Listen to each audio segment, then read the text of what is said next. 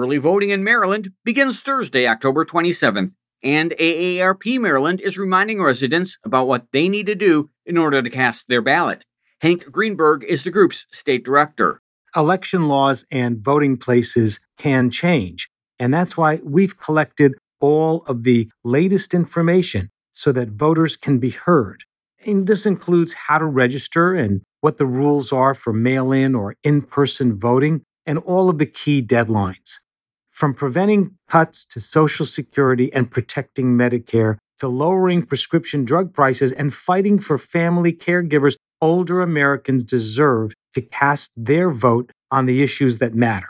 And we want to make sure that all voters know about their options, whether they're eligible to vote by mail in ballot, drop box, or in person on election day. Remember, early voting runs October 27th through November 3rd, and the deadline to request a mail in ballot is November 1. For the latest voting information, visit aarp.org slash mdvotes.